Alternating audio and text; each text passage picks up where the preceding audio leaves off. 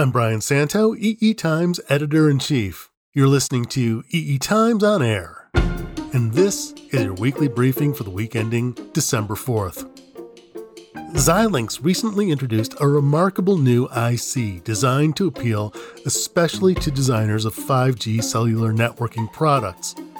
The design of radio frequency systems, such as 5G and large radars, is an exceedingly precise process. Now, that just happens to be a specialty of Pentek. This week, we have a discussion with Pentek co founder Roger Hosking on how to design with this funky new Xilinx part. Also, we're going to check in with my EE Times colleague Sally Ward Foxton, who is editing a new newsletter for us. EE Times Weekend takes a look at the fun side of technology. We'll talk about that. Finally, Qualcomm's Snapdragon processors are at the heart of a good percentage of smartphones from many, many competing vendors. The company just previewed its next Snapdragon for the 5G era, the 888. The word for the number 8 in China is ba. 888 then is ba ba ba, and it's considered a lucky number in China. Here is Lei Jun, the CEO of Xiaomi, one of the biggest handset manufacturers in China, well, in the world, speaking at Qualcomm's event announcing the 888.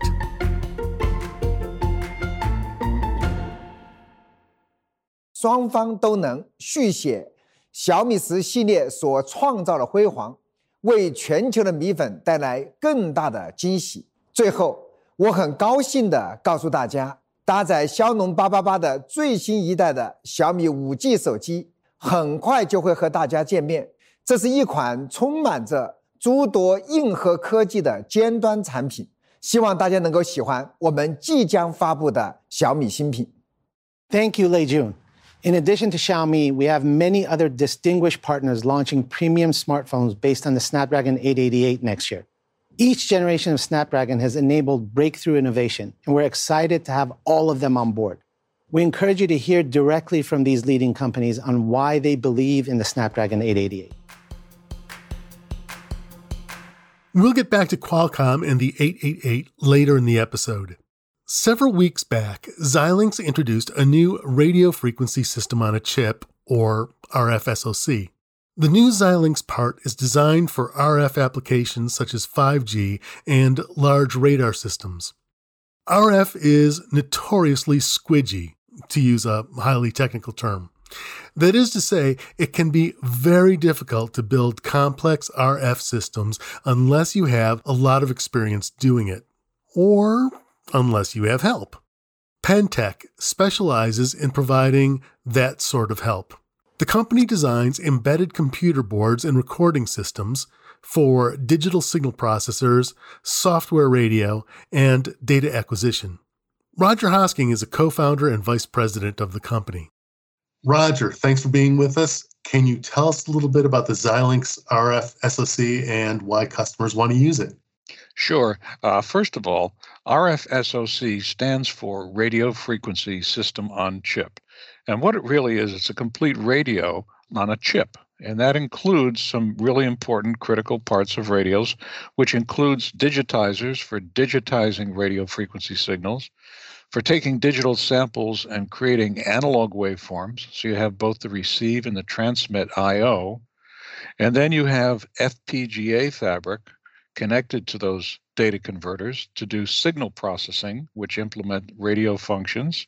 And then you have kind of a farm of ARM processors for doing controlling and other miscellaneous tasks. So it really has a complete management system, a digital signal processing system, and data converters for acquiring and generating signals.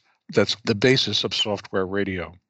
So this is a little bit off script, but this differs uh, from what designers had, uh, what what options designers had before. They would have had to use uh, multiple different chips to perform exactly. the same thing.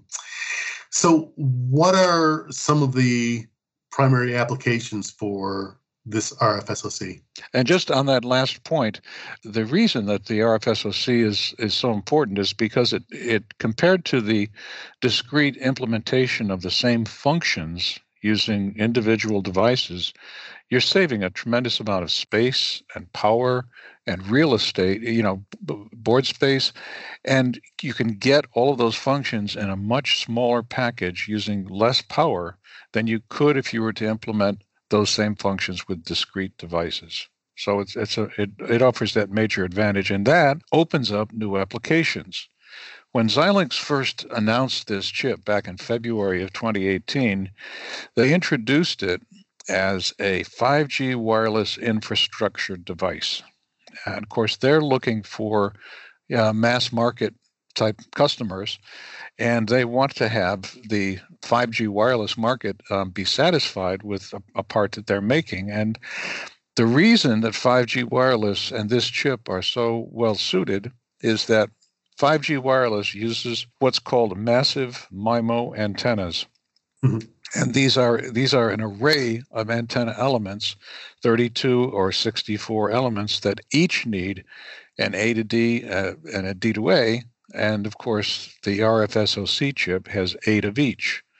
It also needs the digital signal processing to do the beam steering for focusing the energy both for receive and transmit from the MIMO antenna to particular users and subscribers within the range of that particular massive MIMO antenna. So having that capability in a very small uh, package so that it could be mounted up on poles, because there's going to be a lot of these MIMO antennas for 5G. They're going to be spaced much more closely than the traditional cell towers and more you know, smaller local cells for each uh, of those antennas. That's one application. Another application is radar, and that's both for commercial and military applications.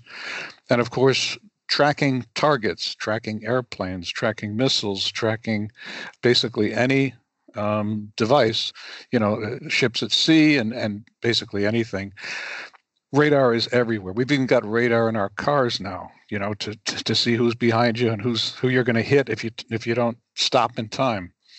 And I guess the other thing that that's really a nice uh, use for the RFSoC is electronic warfare and countermeasures, where you let's say you're up in a, a cockpit of a jet fighter, and you've got a um, enemy plane coming at you or, or firing a missile at you, you want to be able to quickly generate some kind of countermeasure to avoid that missile from hitting you, or you want to confuse it, or you want to make make that missile think that you're not really where you are, and have it go off into wild blue yonder, and you just wave to it as it goes by.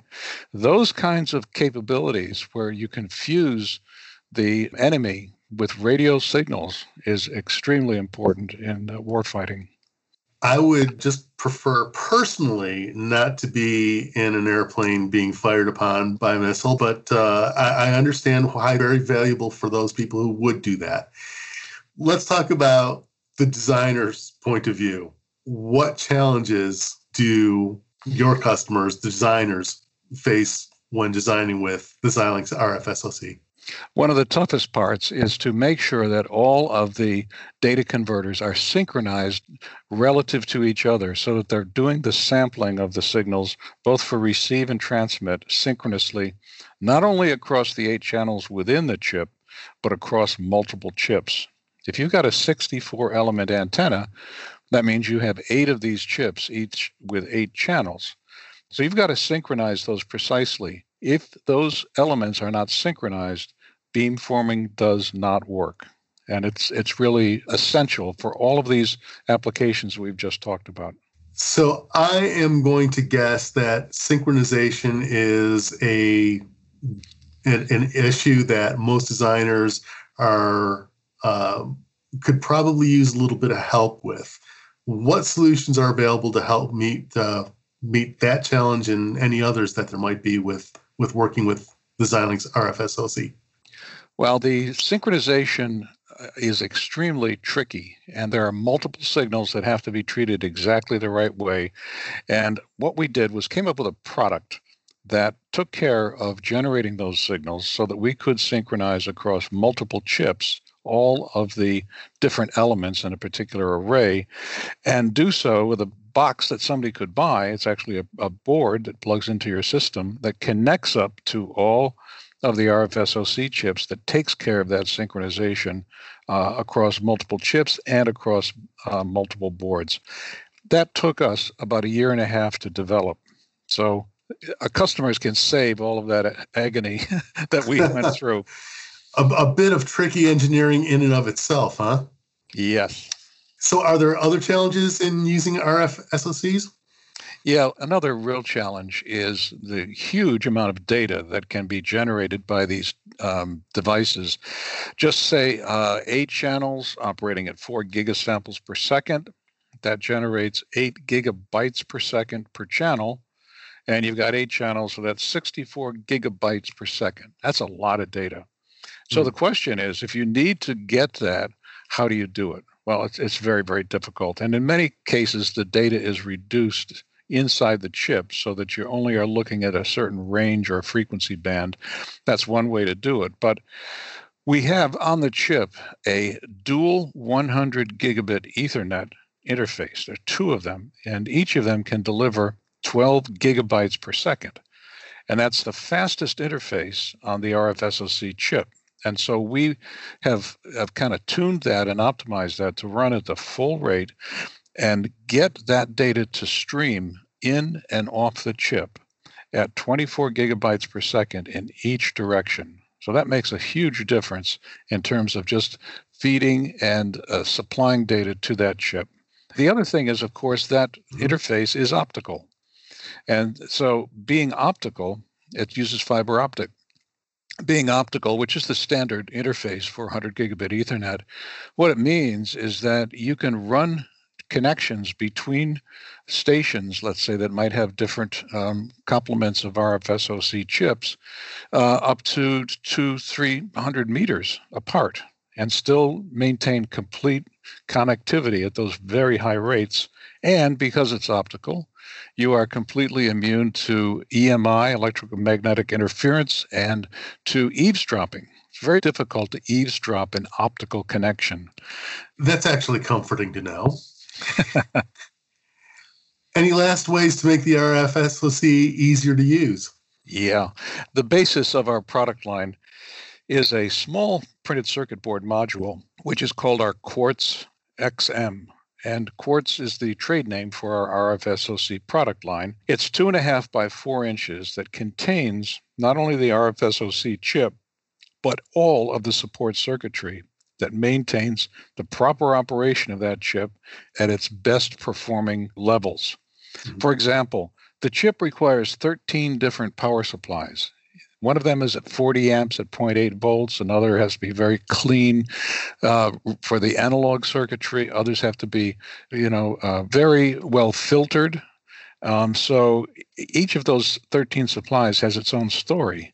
And if you don't do it all right, you're not going to get the performance that you want. So we put all 13 supplies on this RFSoC Quartz XM module, all driven from a single common 12 volt DC voltage source. So that makes it a lot easier. The other thing that we did was we brought out all of the very high frequency analog signals to standard connectors that allow customers to take this module and kind of plug it onto their own carrier without having to worry about doing the detailed printed circuit board design to keep all of these analog and digital high frequency signals from interfering with each other in that very close proximity of the RFSoC chip itself.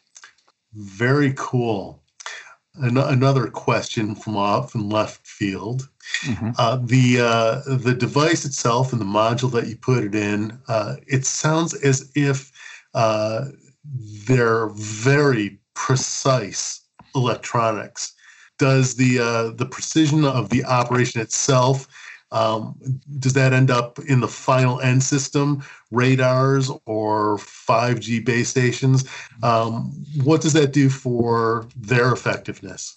Well, that's a great question. And that's, a, again, another one of the advantages of the Quartz XM module mm-hmm. because we we do carefully protect, uh, separate, isolate all of the different signals that are connected directly to the chip that could interfere with each other, and we kind of tame them to make sure that they play nice together. And um, what that does is that that preserves the dynamic range of all of those very high frequency, those eight A to D inputs and eight D to A outputs.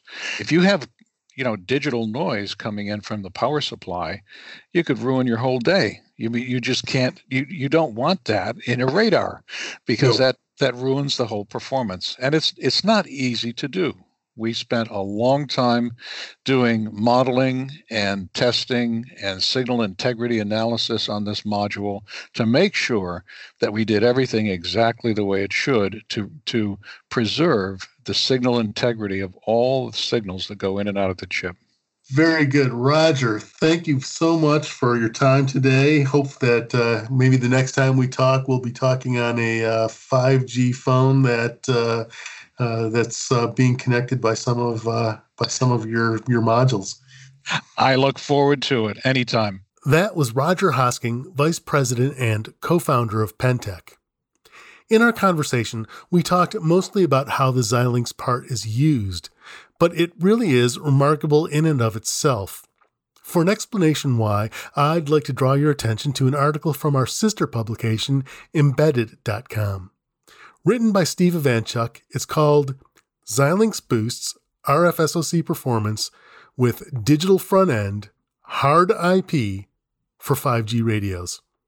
Yeah, a bit of a mouthful, I know.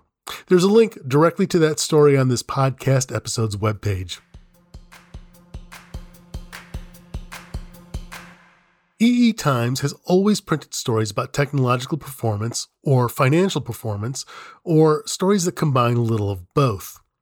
Over the years, the staff of EE Times has always included a mix of journalists who specialize in technology and technologists who specialize in journalism.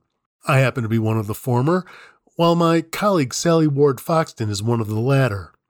But EE Times has always made room for stories that explore the intersection of technology and culture. Recently, we started a newsletter specifically for that type of story. Short bits that might be fun and relaxing to read on the weekend. We ship it out on Saturdays, and we've imaginatively called it Weekend. Sally edits it. I called her up in England to talk about it. Hi, Sally. Hi, Brian. So, you are going to tell us about the weekend newsletter. The weekend newsletter is different. Tell us how the weekend newsletter is different. So the weekend edition of E Times, uh, it's an email that goes on goes out on Saturday, and it is just full of interesting things. Um, it, it is a little bit different to what you normally get from E Times. You're right. Although it's the same editors, it's still us, the same people, uh, writing about the same kind of technology and business focus, uh, but we consider it from different angles, basically. Uh, it's done in a different way. You know, it's not hard news. Um, there'll be several kind of shorter articles that are more thoughtful, or it might be just talking about interesting technology uh, just because it's interesting, or it might be something more fun, like a personal column or the, the person's personal experience, or just an unusual application of technology. Um, this kind of thing. We just try and write something interesting and make it more fun so we pick a different topic every week, um, and the editors come up with these fascinating takes on everything from fireworks to space to algorithms to smells to the weather to robots. Uh, you know, the uh, the topics really are quite quite varied. So let's pick one of the subjects in one of the recent um, editions of Weekend. Tell us about uh, what some of the specific stories are, and let us know which ones you thought might have been fun. So this last week, for example, um, we discussed games and gaming. Um, so our editor in chief, Junko Yoshida, uh, she writes about her experiences watching her father play shogi. Shogi is this Japanese board game uh, that it's it's often called Japanese chess, but it isn't actually anything like chess. I mean, it's a board game, but that's where the similarity ends. You know, it's way way more complicated than chess. In fact, and she talks about whether you know today when we teach artificial intelligence to play games? You know, will it take the fun away from playing board games in person? And, you know, spoiler alert, she does not like that idea. um, and I like the one from Maurizio, just talking, reminiscing about uh, getting a Commodore 64 and just Actually, it was his brother. Didn't he say he, he commandeered his brother's?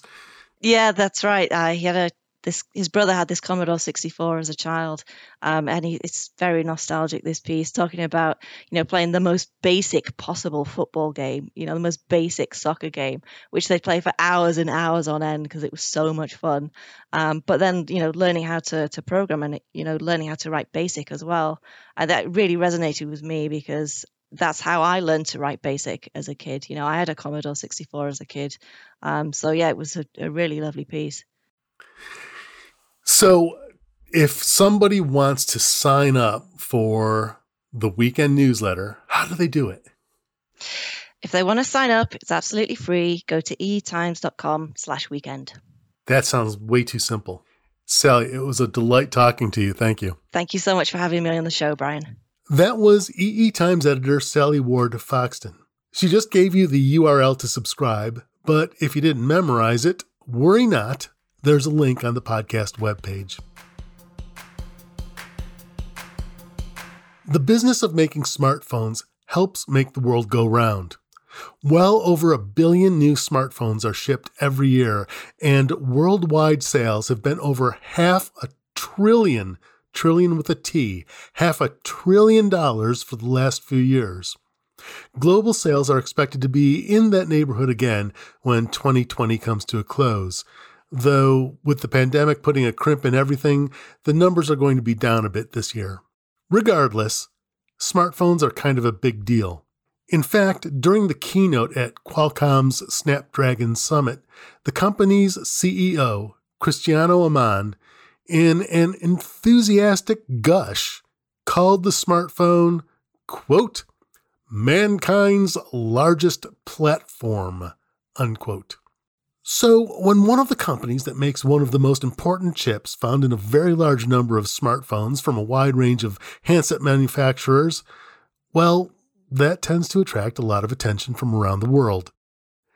Qualcomm's Snapdragon processors are already the heart and soul of smartphones from the world's largest supplier, Samsung, as well as those from Xiaomi, Vivo, Oppo, and Realme, which were ranked third, fifth, sixth, and seventh in the world, respectively. And that's hardly an exhaustive list. There are many other Snapdragon customers, including LG, Sony, and Lenovo. Earlier this week, Qualcomm introduced its latest Snapdragon processor, the 888. Global editor Junko Yoshida called up Jim McGregor, an analyst with Tirias Research, to talk about what we learned. So I'm here to talk to you about the Snapdragon ba ba ba, as we say, uh, Snapdragon 888.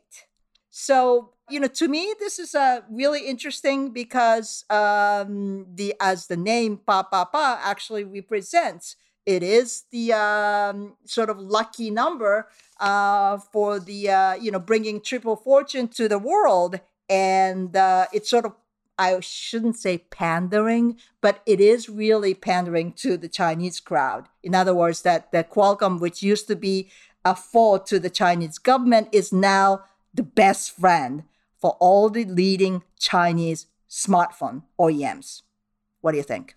That is true. I mean, they've always used the number eight as their premium series chipsets for premium series phones. So yep. it's always been the 800 series, but they are kind of going a little overboard. They they went off of their normal nomenclature, which is 835, 845, 855, and on and on and on, to the 888. And I, I, think that there's two reasons for that. One is they wanted to represent their premium smartphone, but also you got to remember that 2000 has just been a horrible year. Yep. Why not try to give it some positive spin here?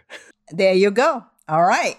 So on that note, um, tell me that in broad brushstroke, how Snapdragon ba ba ba is different from the previous Snapdragon application processor. Can you explain? Yeah, well, like every generation, they enhance pretty much every core because they're developing each core on this very complicated heterogeneous SoC individually. Yeah. But they did focus really on a couple key areas. One that they teased uh, up front was the, tripling down on the camera. Well, what that meant was that they're basically uh, providing three independent ISPs, image signal processors, on the device. Wow. So if you have multiple image sensors taking a telephoto, taking a wide angle, and taking a normal, you've got processing engines handling each one of those individually. Now, what that gives them is it gives them a 35% performance improvement over the previous generation. Not to mention, you know, smoother um, zooming capabilities, uh, better computational photography, and they can handle 120 12 megapixel images per second. You know, I do remember during the keynote, uh, the CEO, Cristiano Amon, said that at Qualcomm, we are a camera company. That actually spoke to me. Wow, Qualcomm is now a camera company, right? Well, when you think about it, it makes sense. They have probably shipped more camera modules or more processing solutions for cameras than any other company on the planet with all the smartphones they've shipped into. Yeah. So yeah, they are a camera company. And this new that's that's a key function. It's not just a key function for, you know, people trying to take video and images, but it's also a key function for everyone else trying to do gaming or trying to do other functionalities with that camera, such as AI. Right. So, I mean, those are two other areas they focused on, or applications, I should say. One was uh, gaming, and the other one was really improving the AI functionality. So, in terms of gaming, not only do you have the better camera, but you also have an enhanced GPU with the new Adreno. Um, and on the AI side, which is also impacting gaming and photography and everything else, mm-hmm. they've really enhanced the AI engine. This is their sixth generation. They've separated out some of the functions that used to be integrated into one. Yep. They've added new Hexagon DSP core and they've added a new sensing hub which is really critical for monitoring all the sensors in the smartphone that's capable of doing simultaneously, even when the user's not using it. So um, they've really focused, uh, and they they even admit that they don't know all the uses for AI in a smartphone, but they're trying to lead the industry with uh, higher performance AI solutions. So, you know, when you and I were talking offline, you said something interesting. When you look inside of uh, SoC like this, this is no longer the competition about, you know, how bigger, faster your CPU is. It's more about sort of how you orchestrate different parts of the CPU, including ISPs, uh, you know, GPUs, and uh, the DSP cores, you know, AI engine. Uh, can you walk us through that? What has really changed the game when you have to compare apples to apple between, say, Qualcomm's Papa versus uh, Samsung's application processor or the Apple's application processor? Can you walk us through? Well, you know, it really is not only the performance of each individual function, but how those functions operate together. And this is one advantage that Apple's always had in the fact that not only does it control the hardware, but it controls the entire software stack. So, I mean, Qualcomm, Samsung, everyone else, MediaTek developing chipsets, they not only have to develop a very efficient chip, but they have to develop all the tools and software and sometimes even libraries to allow the application developers and the OEMs to really build solutions that are going to give you the optimal performance. Matter of fact, we saw this this summer with the MLPerf AI performance numbers. Mm-hmm. MediaTek, Samsung, and Apple were all no MediaTek, Samsung, and and HiSilicon were all represented, but none of them had was a clear leader in all the different AI processing categories, and that's because each one processes the workloads differently. So you, know, you got to remember that when HiSilicon first introduced theirs, their first AI application was focused on battery management, well as Qualcomm has focused a lot of their AI applications on multimedia processing. So the two are going to perform differently with those applications. And over time, they're going to continue to improve. But AI, just like everything else, is evolving so rapidly that you have to really develop really comprehensive solutions and you know just develop as the applications develop so if you go actually a little bit higher level you know for qualcomm this Papa is the first SoC that integrates both 5G modem and the application processor. Is that correct? Uh, not really. Um, because oh. you have to remember that they had the 700 series last year that had the first integrated 5G modem. This is the ah. first premium 800 premium. series that integrate. Okay. Yes. Okay. Um, and it's got the full X60 5G modem. Yeah. This modem is really, really enhanced. I mean, not only does it do uh, millimeter wave and sub six, but it also does carrier aggregation across millimeter wave, sub six, FDD, TDD, um, as well as supporting you know pretty much every frequency combination on the planet. So it is, uh, as they say, it's a global modem that uh, works with. It's just everywhere. So it is good. truly a global modem. Yeah. So how does that compare with other companies' uh, combined SoCs out there for smartphones? You know, it really varies. Like if you look at the medium te- MediaTek solutions so far, they don't support millimeter wave. Uh, matter of fact, they've indicated that they probably won't have that until uh, at least 2021 or later. The uh, silicon solution uh, does support millimeter wave. Does support it? It's it's more comparable to the Qualcomm solution. The Exynos um, doesn't support. I don't believe it supports standalone yet. I'd have to verify that, but um, it's kind of a step behind. I would say where uh, very similar to MediaTek. It's a step behind where uh, Qualcomm is, and then obviously Apple. They don't even have an integrated modem. They're having to use Qualcomm's discrete modem with their product. So overall, what do you think that Qualcomm has proven with this introduction of Snapdragon uh, ba ba ba? You know, I think one of the biggest things that they're proven is that there are still huge gains to be had through architectural advancements, um, especially on the processing side, but also the fact that RF matters. And that's the one key area that they lead pretty much everyone else in the fact that they have a complete RF solution that goes along with their modem and their applications processing capabilities. We saw this with the first wave of 5G devices, other than HiSilicon or the Huawei solutions based on HiSilicon. Pretty much everyone had to use a Qualcomm RF solution. And that's still pretty much the case. If you want to be on the leading edge, if you want a global phone, you pretty much have to go with Qualcomm today. yeah, unfortunately, that is true. So you mentioned actually HiSilicon uh, a couple of minutes ago. Um, so how does HiSilicon, uh, under the current um, political environment, I think uh, Huawei was uh, put in a disadvantaged position. But um, where are we now in terms of HiSilicon's uh, SoC versus uh, Qualcomm's new Papa? In your opinion? Well, obviously, we don't have all these chips in house yet to test, but looking at some of the initial results and just a spec comparison between like the Exynos, the HiSilicon, the Snapdragon, um, you would have to, and even the uh, A14 Bionic by Apple, you'd have to say that HiSilicon's a step behind. Um, they have definitely been impacted by the embargo, uh, yeah. technology embargo by the U.S. government. So that puts them at a disadvantage for at least the next year. And obviously, the incoming administration and how they handle that uh, technology embargo is going to have a huge impact on China, especially Huawei and ZTE. Yeah.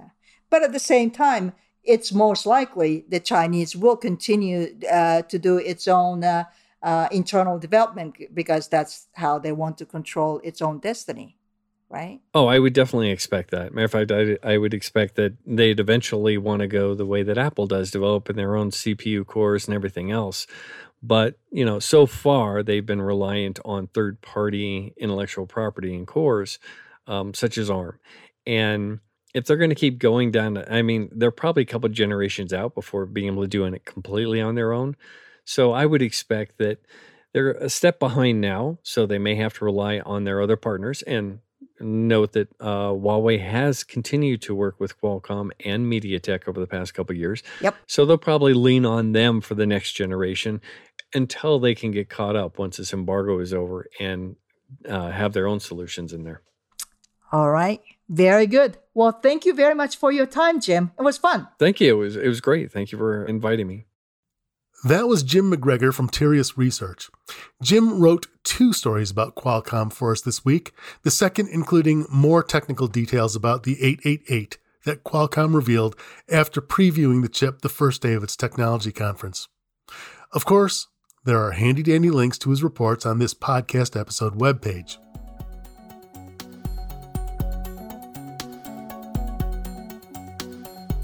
And that wraps up your weekly briefing for the week ending December 4th. Thank you for listening. This episode was sponsored by Pentek. We thank them for supporting this podcast and EE Times. The weekly briefing is available on all the major podcast platforms, but if you get to us via our website at www.eetimes.com slash podcasts, you'll find a transcript along with links to the stories we mentioned. This podcast is produced by AspenCore Studio. It was engineered by Taylor Marvin and Greg McCrae at Coop Studios. The segment producer was Katie Huss. I'm Brian Santo. See you next week. Hi, Jim. How are you today? Good. How are you doing? You're not in Maui, right? No, unfortunately, Kevin, matter of fact, not just from Tirias Research, but Kevin Krewell is probably the only analyst or member of the press that's actually in Maui right now during the Tech Summit. And yet the Tech Summit is not happening in Maui this year. exactly. Right? It's completely virtual. I think I think it's just that Kevin didn't get the memo. Ah, okay. Yeah, that that that sounds like Kevin.